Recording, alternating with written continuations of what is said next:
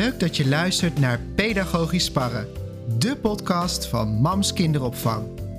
Waarin pedagogisch coaches Elle van het Einde en Roger Scholte samen sparren over pedagogische thema's. Leun achterover en luister lekker mee. Hey, hallo mams-specialisten, ouders van mams en andere professionals en opvoeders die luisteren. Mijn naam is Roger en vandaag zit ik samen met Mariska en Floor. Zij zijn allebei ehm, aandachtsfunctionaris binnen MAMS. En zij weten veel, zo niet alles van de meldcode. En dat leek me wel ehm, nou, met name een belangrijk en zeker ook een interessant onderwerp om vandaag eens wat dieper op in te duiken. Ehm, ik weet dat ook ouders luisteren, dus wellicht, misschien als ouder heb je hier nog nooit van gehoord als pedagogisch professional waarschijnlijk wel, maar ben je misschien wel nieuwsgierig om er wat meer over uh, te weten. Nou, dan is deze podcast, uh, de aflevering, um, een heel goed begin om uh, wat meer over dit onderwerp te weten te komen. Um, ja, en Floor, als ik als eerste denk meldcode, waar hebben we het dan over? Ja, nou ja, de uh, meldcode is eigenlijk een uh, stappenplan waarin staat wat je als professional moet doen bij vermoedens van huiselijk geweld of kindermishandeling. Um, ja, het is echt een handelingsprotocol waar uh, wij verplicht zijn om mee te werken als professionals. En het doel daarvan is om hulp op gang te krijgen wanneer dat nodig is. Mm -hmm. Dus onze professionals, ja, die volgen een stappenplan um, wanneer er vermoedens zijn. Dat is uh, de ja. korte versie. Ja. De korte versie. ja.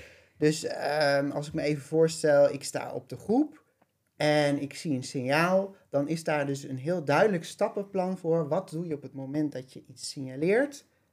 Wat, wat kun je dan allemaal doen? Klopt. Ja. Oké. Okay. Nou, helder. En mooi dat zoiets er is, want je zei net dus, het gaat over uh, huiselijk geweld en kindermishandeling. Ja, dat zijn natuurlijk dingen die je hoopt nooit mee te maken in je werk. Hè? Maar wel, ja, stel dat dat speelt, is natuurlijk belangrijk, kan ik me zo voorstellen. Hoe eerder je uh, erbij bent, hoe eerder je in, iets kan doen met die signalen, hoe beter. Ja. Mariska, wil, wil jij daar nog iets aan toevoegen? Ja, uh, het, zoals Floor al zei, het doel uh, van de meldcoach is natuurlijk het hulp op gang krijgen en wij als professionals zijn verplicht om daarmee te werken. Niet alleen wij, maar ook uh, andere beroepsgroepen die werken met uh, minderjarigen, die zorg dragen over minderjarigen, uh, zijn verplicht om te werken met de meldcode. En um, die meldcode is er om te zorgen dat kinderen gehoord en gezien worden en geholpen worden wanneer er sprake is van huiselijk geweld of kindermishandeling. je kunt je voorstellen, een jong kind kan nog niet altijd spreken, kan niet altijd voor zichzelf opkomen. En daarin ben je als professional een voelspriet van een kind eigenlijk om te zorgen dat hij de gewenste hulp krijgt uh, die nodig is. Ja. ja, en ik kan me zelfs voorstellen dat kinderen die misschien al wel kunnen, gewoon kunnen praten, dus oudere kinderen, ja, ja het is toch vaak uh, er, zit heel veel angst en misschien zelfs taboe bij het kind om het daar überhaupt over te hebben. Absoluut, ja. En daarin is het heel mooi dat als je een vertrouwensrelatie hebt met een kind, uh, bijvoorbeeld je bent een mentor uh, binnen de kinderopvang of uh, je bent gewoon een mamspecialist die veel met het kind te maken heeft, dat je een kind leert kennen en daarin ook bepaalde gedragingen gaat zien of kan herkennen en het gaat je uiteindelijk opvallen als een kind zich anders gedraagt dan anders. Of uh, hè, als er thuis wat speelt, dan zie je dat vaak terug in uh, hoe het kind is op de groep of hoe die is in contact met andere kinderen. Dat kan opvallen. Daar kun je over spreken met het kind, kun je over spreken met een ouder. En het is heel mooi om daar een steentje aan bij te kunnen dragen in de zorg voor een kind. Ja. En uh, wat je zei net ook, hè, dus een vertrouwenspersoon, degene in, in de kinderopvang en in dit geval in onze organisatie die het kind heel goed kent die ziet ook meer dan, hè, dus het kind hoeft niet eens te, met woorden te zeggen van er is iets mis met mij, maar die kunnen dat gewoon aan, ja, aan bepaalde signalen herkennen. Ja. Um, kan je zo, natuurlijk kan dat heel groot scala aan signalen zijn, maar kan, kan je er eens eentje uit uh, lichten, kun, of, of jij Floor, van wat, wat kan dan een signaal zijn die veel mensen misschien in eerste, instantie niet... Kijk, blauwe plekken, hmm. dat denk ik dat we er allemaal wel ja, dat is heel alarmbellen afgaan van... hé, hey, hier is iets aan de hand. Uh, of tenminste, kan iets aan de hand zijn. Nou, wat bijvoorbeeld opvallend kan zijn in gedrag van een kind is als er veel uh, geluid is op een groep, veel lawaai is op een groep, of mensen uh, praten wat luid of verheffen hun stem, dan kan er, kan er iets gebeuren in de reactie van een kind. Hè? Die kan zich bijvoorbeeld terugtrekken of uh, nou, het kan opvallend gedrag zijn. Uh, anders dan gedrag dat je meestal ziet bij kinderen.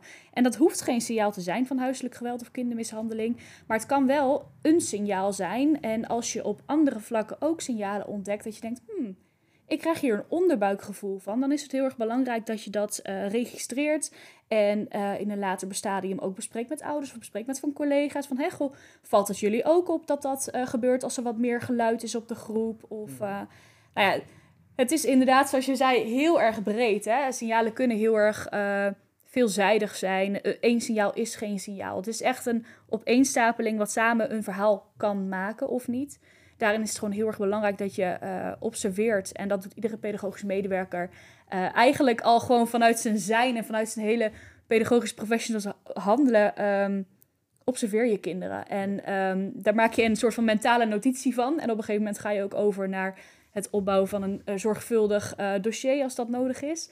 Ja. Um, maar dat zit heel erg in de DNA van een mamspecialist. Ja, en je, en je zei ook één signaal is nog geen signaal. Dus het is ook niet zo van. Ik, ik, ik verplaats me heel even in die ouder. Hè? Ja. Uh, ze hebben in, van het weekend hebben ze een boomhut gemaakt. En uh, nou, een kind is uit de boom gevallen. Dus die komt naar die kinderopvang. En die ouder die denkt misschien al van. Oh, hij zit inderdaad dan wel onder de blauwe plekken. Gaan ze nu niet op de opvang denken van. Oh, het verhaal van die boomhut bouwen en eruit gevallen is, is maar verzonnen. Uh, Floor, hoe, uh, even om ouders gerust te stellen. Ja, nou ja, dat, dat ouders hoeven dan zeker niet bang te zijn dat wij meteen uh, het hele dossier erbij pakken en allerlei stappen in gang gaan zetten. Het is gewoon, natuurlijk, uh, een kind kan blauwe plekken hebben, maar onze specialisten die, die, die, worden ook ja, erin getraind en gecoacht om daarin onderscheid te kunnen maken tussen van wanneer krijg ik een bepaald onderbuikgevoel van, wat mm. Mariska net ook al zei, en wanneer ja, sommige dingen gebeuren gewoon. En eh, daar is dan ook misschien niet altijd een logische verklaring voor. Iets wordt wel onthouden als, als het wekelijks blijft gebeuren. Of er komen andere dingen bij. Um, ja, is het iets wat ons op gaat vallen? Ook iets wat we gewoon eens laagdrempelig kunnen bespreken met ouders. Van, goh, het valt ons op dat dit of dat. Soms is er een hele logische verklaring voor. Dan is het ook gewoon, ja, weer afgesloten. En, en uh, gaan we weer door. Ja. Dus ja, in die zin, bij één keer blauwe plekken is het niet meteen dat de alarmbellen bij ons uh, uh, afgaan. En, uh, maar ja, het is gewoon altijd goed om kinderen natuurlijk goed in de gaten te houden. Ja. En alles staat en valt daarbij ook, denk ik, met de relatie die je met de ouder hebt als pedagogisch professional. heb je goed contact met de ouder en kun je daar ook gewoon open over spreken? Heb je goede overdrachten aan het begin en einde van de dag? En weet je elkaar te vinden als er wat bijzonders is? Hè? Want je draagt samen zorg voor, voor het kind. Um, dan, dan kan dat dan een hele hoop uh, onrust of uh, onduidelijkheden uit de lucht halen als je daar gewoon over kan spreken met elkaar. Dus um, ja, daarin is de relatie tussen een ouder en een pedagogisch professional ook gewoon heel erg belangrijk. Ja, dus je zegt ook eh, een goed contact met de ouder en een open uh, communicatie ja. kan ook al heel erg helpen. Absoluut. Om, in ieder geval, hè, als, als er wel signalen zijn, om, om te kijken van, ja, is dit nou iets waar we verder iets mee moeten? Ja, en dat is ook goed om te weten. We zijn natuurlijk nooit op een klopjacht op zoek naar. Hè? Dat is nooit, uh, nooit onze intentie. Wij dragen alleen zorg voor, uh, voor ook jouw kind. En uh, daarin, als een pedagogisch professional iets opvalt, is het zijn betrokkenheid bij jouw kind die dat, die, die uitspreekt. Ja. Hè? Het is nooit een, een, een wijze met de vinger naar als, als we al zo'n gesprek zouden voeren. En ik kan me eigenlijk misschien wel voorstellen dat uh, het tegenovergestelde misschien wel waar is. Dat als een pedagogisch professional een signaal ziet, dat hij zich heel bezwaard voelt om, om überhaupt daar iets mee te, gaan doen. Uh, is dat iets wat, ja, wat jullie ook herkennen?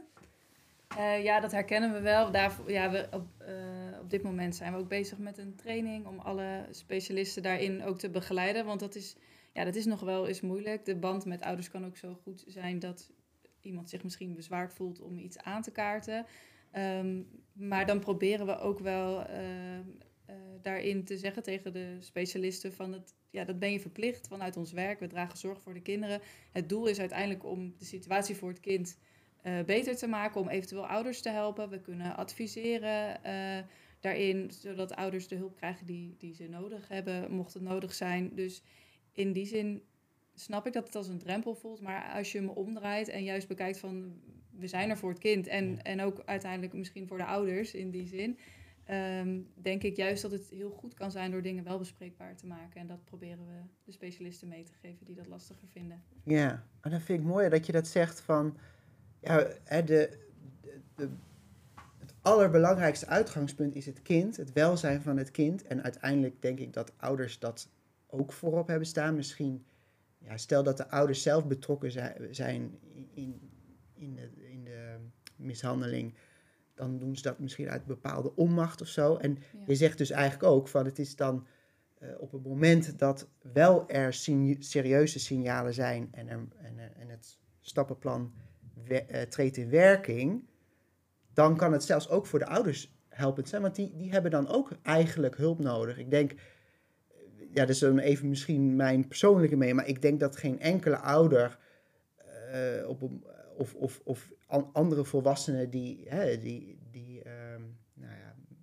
een kind mishandelt, dat het doet met de intentie om het kind iets aan te doen. Dat is vaak zit er een hele problematiek achter. Mm -hmm, klopt. En je zegt dus ook van, hè, dan, dan, gaan, ja, dan gaan die instanties in werking treden. En is het voor zowel als degene die de mishandeling op dat moment uh, met het kind doet, als het kind zelf, uh, mm -hmm. ja, is dat helpend. Ja. ja. Het doel natuurlijk van die hele meldcode is het op gang brengen van hulp. En dat is zowel voor het kind als voor de ouder. Ja. ja. ja. En ik kan ook uh, uit het verleden echt wel situaties um, herinneren waarbij de ouder ook heel blij was dat we dat ter sprake brachten uh, om met haar mee te denken. Hè? Als je een handreiking doet, kan het voor een ouder ook heel erg prettig zijn en een opluchting zijn van, oh, ik, ik ben niet alleen hierin. Ja. Ja, ja en die, ik denk dat dat wel uh, voor de luisteraar een mooie boodschap is om ook om mee te nemen. Ik denk, als je aan de meldcode kindermishandeling denkt, dan, ja, dan denk je al gauw van hè, uh, een boeman aanwijzen. En maar wat jij zegt, van het is eigenlijk, het uitgangspunt is hulp bieden. Hulp bieden aan het kind, Ja. als de ouders zelf betrokken zijn, hulp bieden aan de ouders.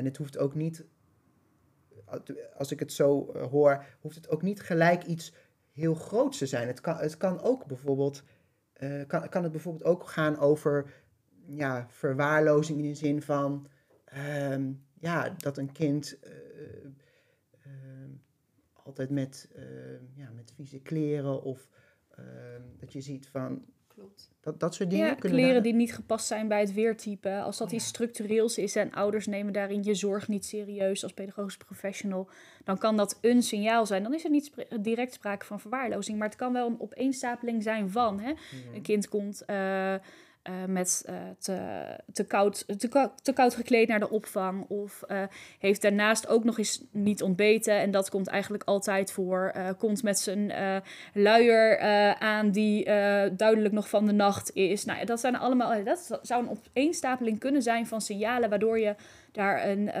een onderbuikgevoel bij hebt. En waardoor je dat bespreekbaar maakt met ouders, inderdaad. Ja. ja. En zo zijn, uh, hey, je denkt vaak aan blauwe plekken en aan uh, lichamelijke mishandeling, maar psychische mishandeling, psychische verwaarlozing, uh, sprake van seksueel misbruik of eergerelateerd geweld zijn net zo goed vormen van huiselijk geweld en kindermishandeling waar minder snel aan gedacht wordt. Hmm, ja, ja, dat is natuurlijk waar. En zoals fysieke mishandeling, dan zie je de blauwe plekken, maar ja. ja mentale mishandeling, ja. dat is natuurlijk een heel andere Hè, dat, dat is misschien meer onder de radar. Klopt. En het is ook belangrijk om te weten dat het niet aan ons is om te duiden of er sprake is van huiselijk geweld of kindermishandeling. Uh, oh. Je volgt in de, in de meldcode een aantal stappen. En uh, daar zullen we zo nog wel even op terugkomen. Maar uiteindelijk is de beslissing aan Veilig Thuis. Die starten een onderzoek en daar moeten wij contact mee opnemen bij vermoedens van. En daarom is het vermoedens van ook zo belangrijk. Want het is nooit aan, uh, aan ons als pedagogisch professional om daar een, een stempel op te drukken, zo gezegd. Hmm. En ik kan me, terwijl jij dit zo zegt, kan ik me dan wel voorstellen als pedagogisch professional dat er een soort van druk van je schouders afvalt van, oh, ik ben dus niet degene soort van rechter, moet gaan, rechter gaan spelen van, uh, oh, hier is sprake van kindermishandeling. Uiteindelijk ligt de eindverantwoordelijkheid, begrijp ik dus, bij Veilig Thuis. Ja, klopt. Specialisten zijn, ja, die hebben een signalerende rol hierin. Die, die, die doen hun werk daarin, die noteren wat hun opvalt.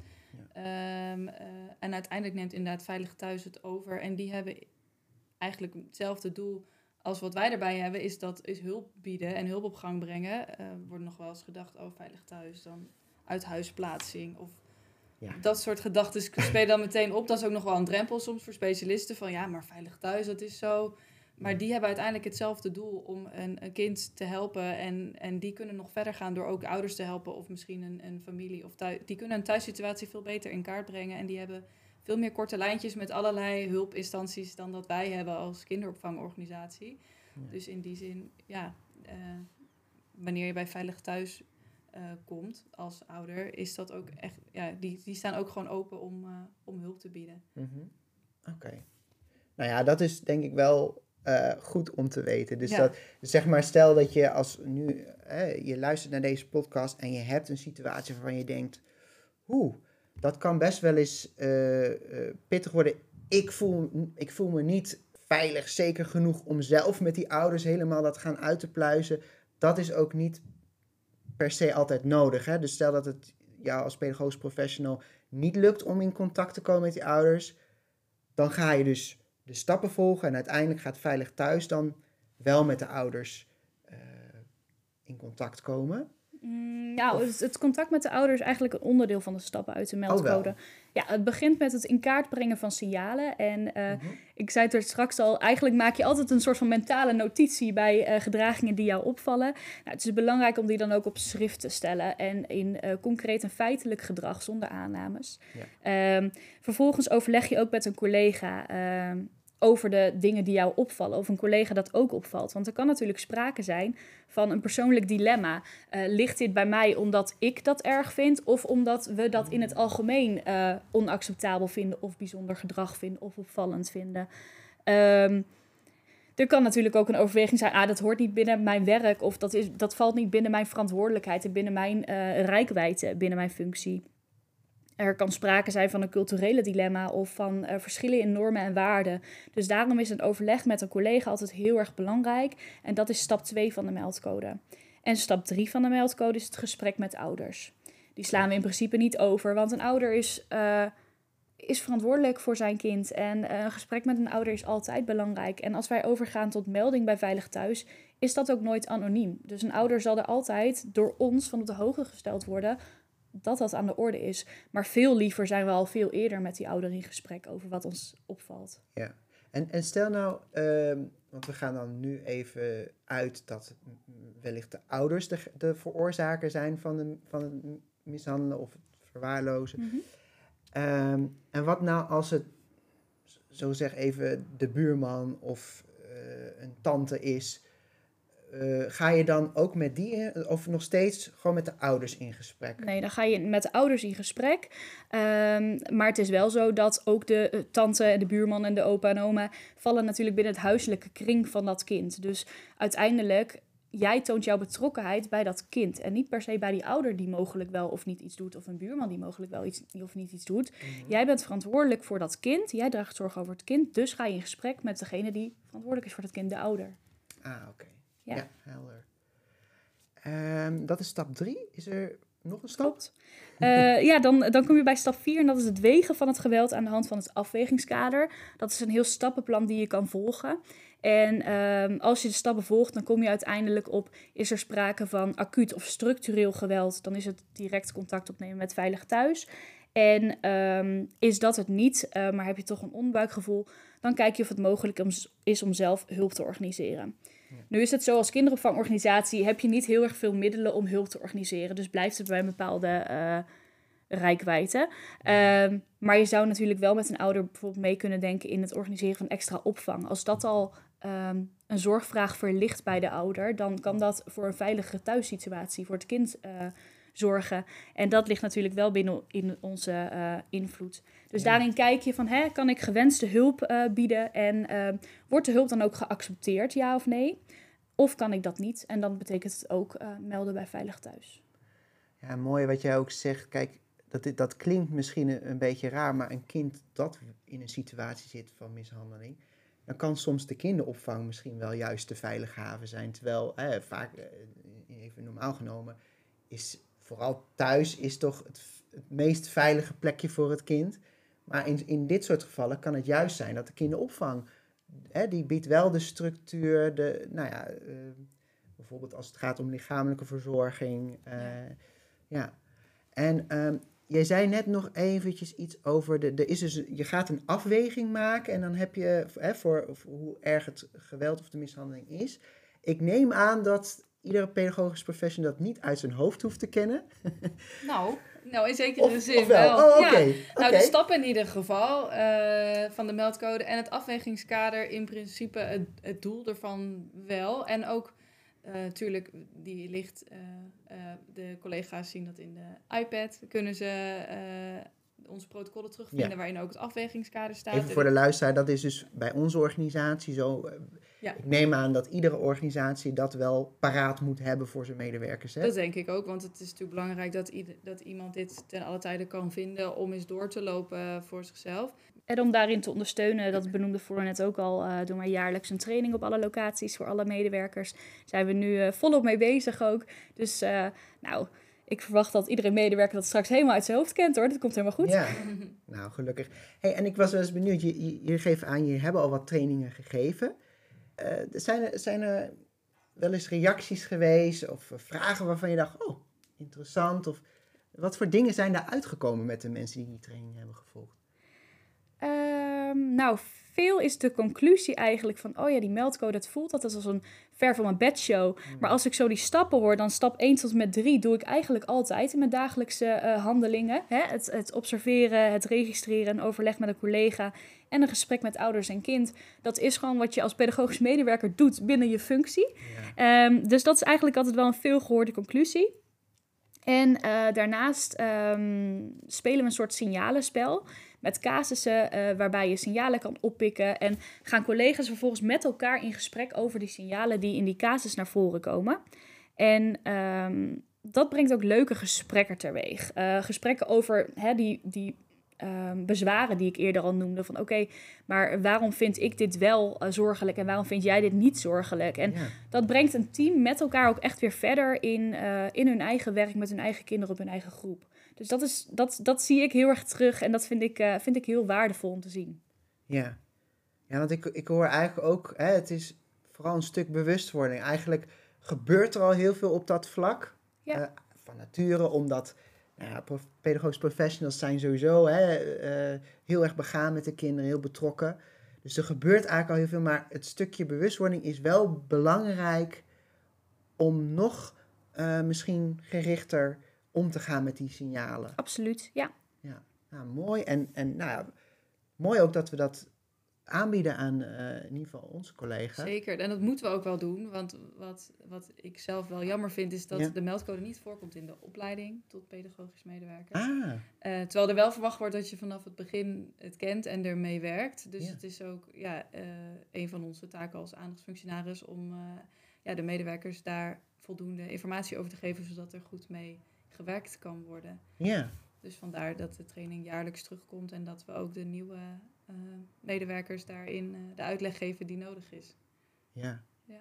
Ja, kijk, ik denk al van, eh, het klinkt misschien als van, oh, ja, er, er moet wel heel veel energie in worden gestopt. Maar uiteindelijk denk ik, als we maar één kind uit een benarde situatie hiermee kunnen redden en, en, en hulp kunnen bieden, dan, ja, dan is het het eigenlijk toch al waard, hè? Ja. Want eh, ja, Zeker. Dat is natuurlijk je essentie van je werk als pedagogisch professional. Je draagt zorg voor kinderen en je hebt een hart voor kinderen. En eh, dat komt ook zo naar voren in, in het werken met de meldcode. Ja. Ja, mooi. Nou, mooi dat het is. Belangrijk dat het er is. Ehm, ik, ik ben even benieuwd, het laatste stukje van, van eh, deze aflevering. Hebben jullie nog wat, ehm, ja, wat ideeën over van hoe, hoe ga je hier nou mee in de praktijk? Om je nog leuke tips eh, waarvan je zegt, oh, dat is nog wel mooi om mee af te sluiten. Nou, ik denk wel dat dat spel wat we dan met de trainingen ook eh, eh, spelen met collega's, dat dat ook iets is wat in ieder geval onze specialisten op locatie ook kunnen doen. Die hebben we ook gewoon beschikbaar. We hebben er meerdere van. Dus ehm, eh, ik denk dat het, het praten over verschillen in wat de ene een signaal vindt en waarvan de ander zegt, nou dat is normaal, dat had ik vroeger thuis ook. Of Ja, dat, dat dat heel interessant is en dat eh, ja, daar, is, daar kan je eigenlijk niet over uitgepraat raken. En ik denk dat het goed is als dat gesprek gaande blijft, om zo ook, ehm, ja, zo, je leert sowieso je collega's natuurlijk ook kennen en ook je blik op bepaalde signalen verandert misschien eh, daardoor.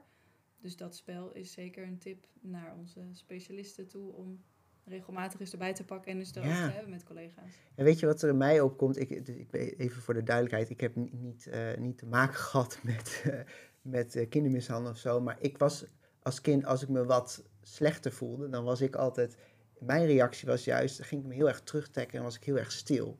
En ehm, ik, ik, ik, toen ik zelf nog op de groep stond, ik was wat alerter op, juist op kinderen die juist vaak stil in een hoekje teruggetrokken eh, eh, waren. Maar ieder, iedereen kijkt met zijn eigen referentiekaart, door zijn Ja. eigen bril. Een ander collega kan daar misschien helemaal niks van vinden. Of, en ik was dan altijd wel wat, wat eerder nieuwsgierig van... hé, hey, wat is er iets aan de hand? Of, weet je wel? Dus het is wel mooi inderdaad om dat bij elkaar helder eh, te blijven houden. Van ja, we kijken met alle, allemaal door onze eigen bril. Ja.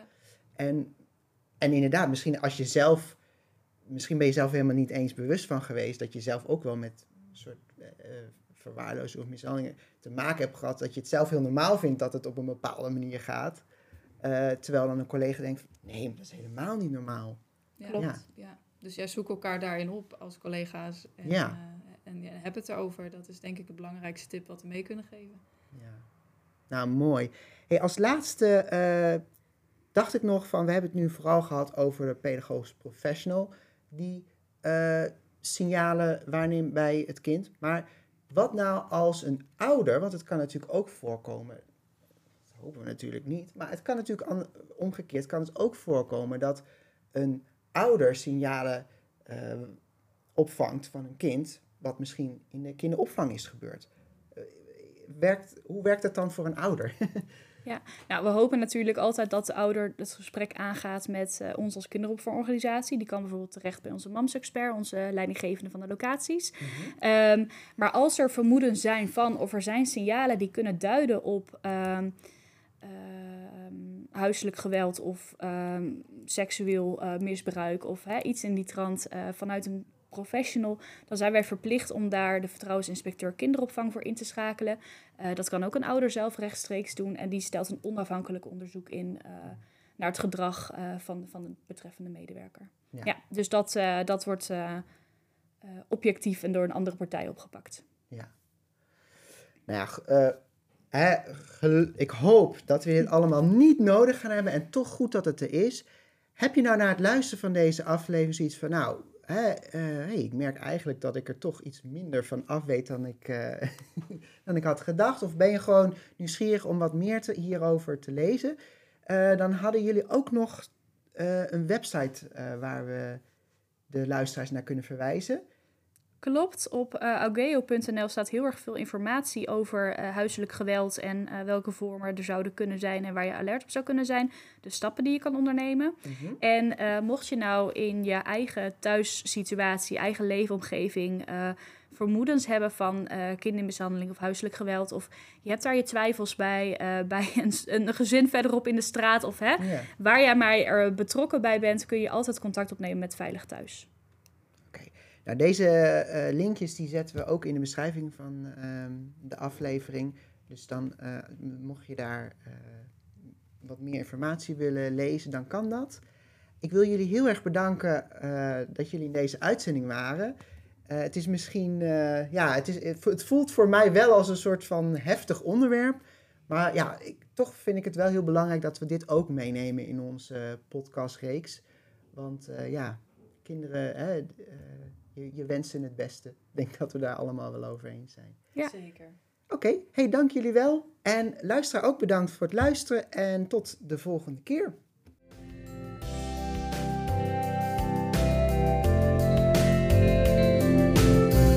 Bedankt voor het luisteren.